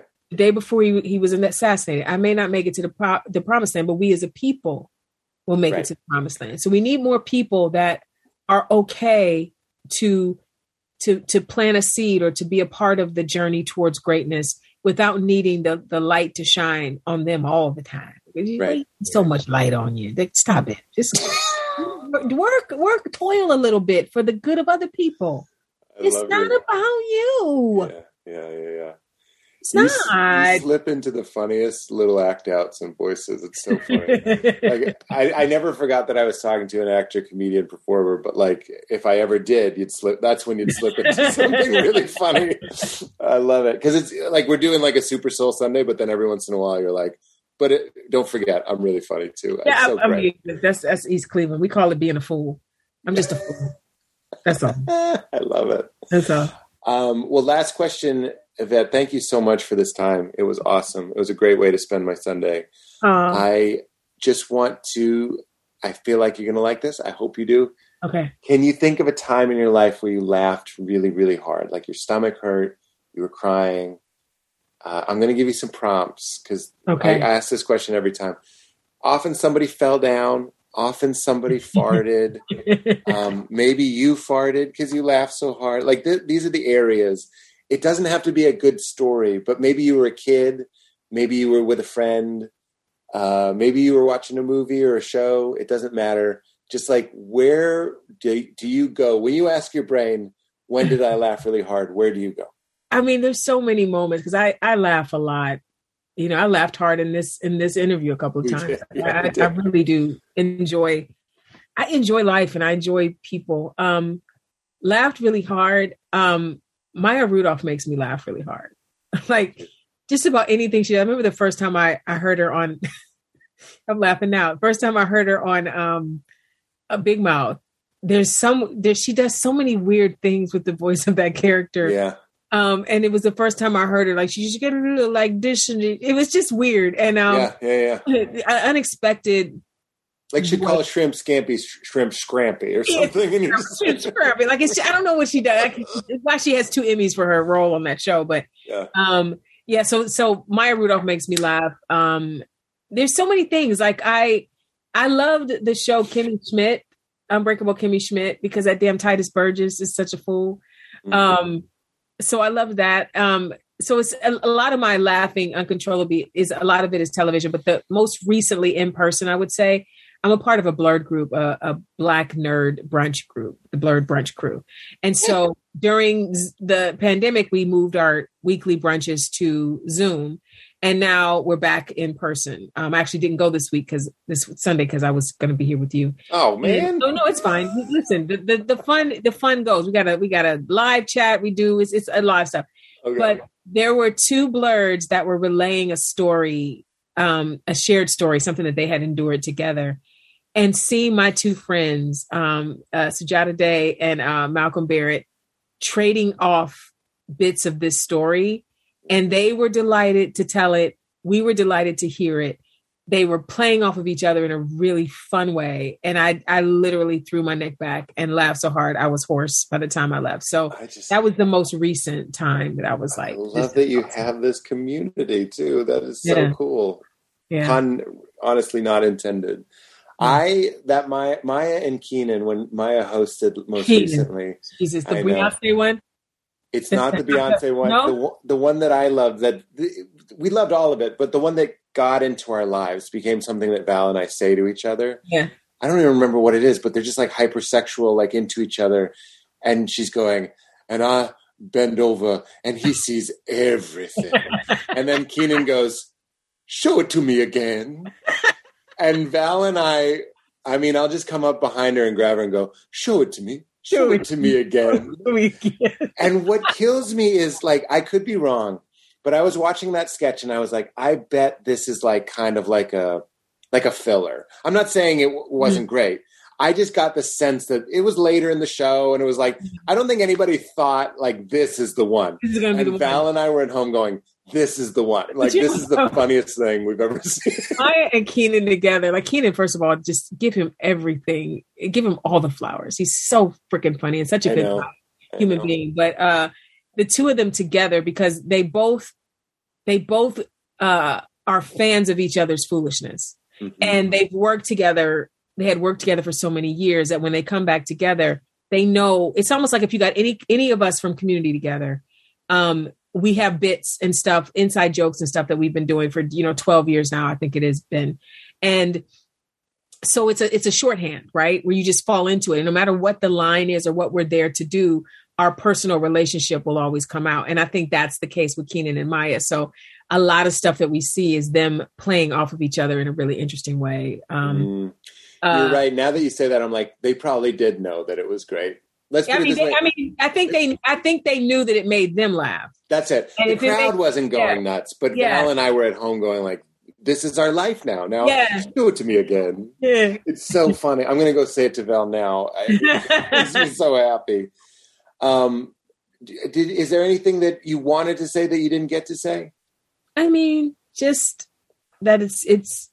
There's this line. I don't know whoever said this, but this is one of my favorite lines to say to people. Life is tricky, baby. Stay in your magic.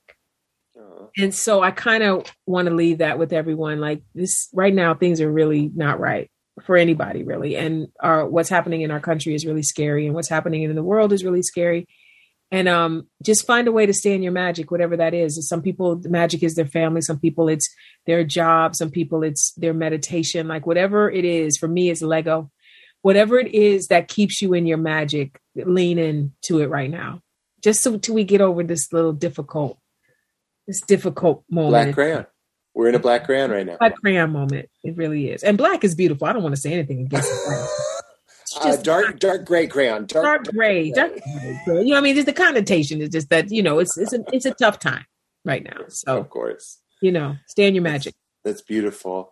Well, this is what Keep It Crispy will mean. We have the guests say keep it crispy. That's how we close. You say it. But when you say it, I'll give you the direction. What you mean is stay in your magic. But would you say keep it crispy, but think stay in your magic? Sure. Okay, ready? Action. Keep it crispy. I felt it. I felt it. I'm so glad Brett put us in touch. You are everything I hoped you would be. Thank you. Yeah, anytime he tells me I should do something, I know it's something that I should do. Oh. He's like, you're going to have a great time with him. Yeah. And please, please do my friend's podcast. And I said, absolutely. Oh, that's so sweet. I'm so glad you did. Yeah. I'm sorry you missed your blurds. That's all right. They might still be there. I can text them now. They probably are still there talking. I love it. And I hope to meet you in real life one day. I really do. Love it. Sorry I couldn't do it this time, but I'm so COVID, like with Daddy. I didn't think twice about it. When your assistant said that, I was like, that's the right thing. Not that you need me to tell you that, but I agree. It's nice. It's nice. At least you're not like, I can't believe, you know. Hey, this is easier for me. I'm still wearing my PJ bottoms. Although if you came to do it in person, I would have been wearing my PJ bottoms. Yeah, probably. Listen, I'm in my PJ bottoms too. We're in it together. I'm so crispy. My ice game make you haters want to get mad. I'm so crispy.